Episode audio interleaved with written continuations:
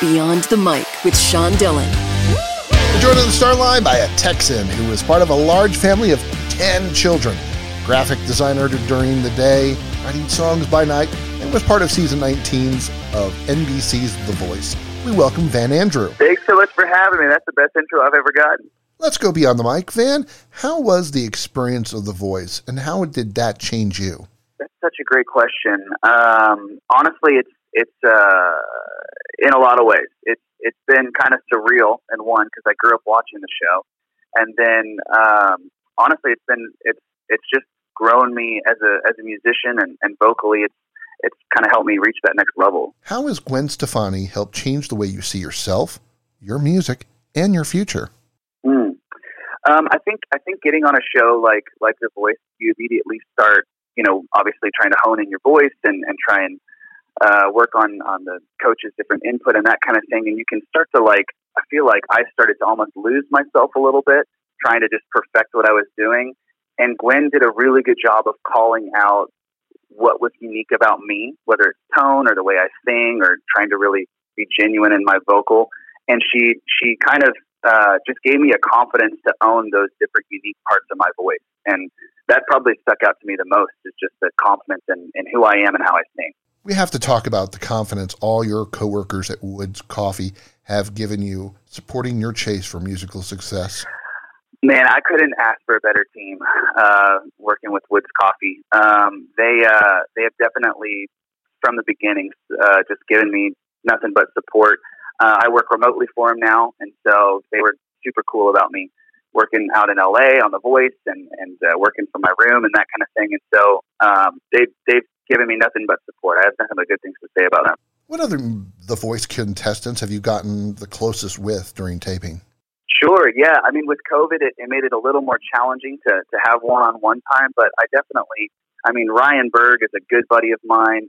Jim Ranger and I got really close. Ian, um, he's he's one of my best friends. Just the list goes on. We I have a very tight knit group of people that we got close to, and then I actually was just uh, hanging out with Tori Miller, my my battle partner, uh, just yesterday, and uh, she's a dear friend of mine. And how does it feel when you have to battle another talented artist?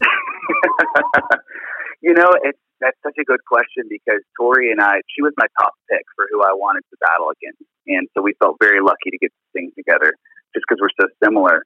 Um, but uh, yeah, it, it, it was a challenge, but at the same time, we kind of looked at it as we're not doing a battle. We're we're going to make this the best like duet ever. And so the challenge was more against ourselves of like making it the best version, and then let the chips fall where they may. But it definitely was so sad to see to see her go because because she's an incredible artist. Time's running out, so it's time for the Rocky Nate eight random questions. Answer with the first thing that comes to your mind. There is no pressure. Okay. Favorite motorcycle? Oh, Harley Davidson. As a graphic designer, you have to have a least favorite font. What is it? Uh, the first one that comes to my mind is Comic Sans. I'm going to run with that. Everybody hates Comic Sans. exactly.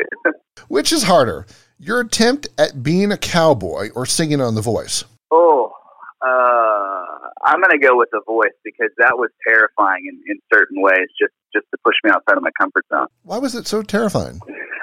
Um, because uh, uh, it's just national television. I've never done anything musically that big, and so that's a lot of lot of pressure to, to keep keep everything in check. Favorite place to visit to clear your mind and just relax? Um, that's a great question. I think uh, the first thing that comes to my mind here in Nashville is just jumping on my motorcycle and uh, going for a ride. So down some country road or, or just around town. Since you work for a coffee company, got to ask, how do you drink your coffee? I make myself a pour over every morning with some uh, good single origin, but I drink it black. The last text you got was from who? Um, that's a great question. Um, I think a friend of mine here in Nashville that we we just got back from a road trip. With all the pressure, with all the expectations, what helps you sleep at night? That's a good question. I think being uh, tired helps. So If I go for a run, uh, I always have to have a ceiling fan. That helps me relax a lot. Uh, I like the white noise. What's your favorite sports team? Favorite sports team? Um, that is a great. Uh, my that's a great question. Um, I would have to say uh, all of my siblings' sports teams, which I have a lot of siblings, and uh, so it's too long to list. But my little brother's going to college down in uh, down in Texas, a little Baptist university, and uh, I'm a big fan of him. We talked about the ten children. Where are you in the ranking of ten? Uh, I'm the second oldest, so I'm the oldest son.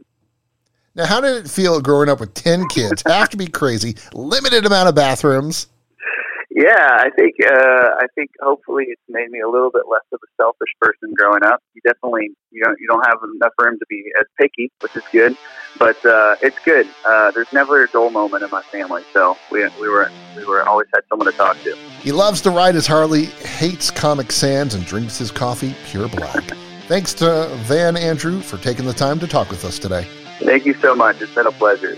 And that, my friends, Beyond the Mic.